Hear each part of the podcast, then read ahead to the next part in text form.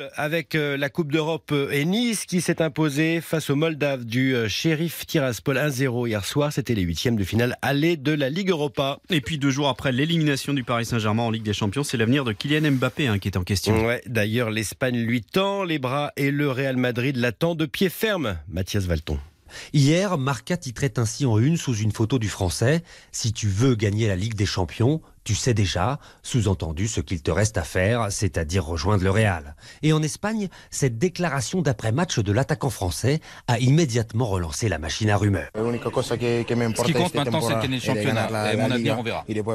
La porte du Real Madrid, qui dispose des fonds pour finaliser son éventuelle arrivée, reste toujours ouverte à Mbappé. Mais les dirigeants merengues ne sont plus prêts à se mouiller autant que l'an passé. Ils estiment que c'est Mbappé qui devra faire tous les efforts pour rejoindre le Real.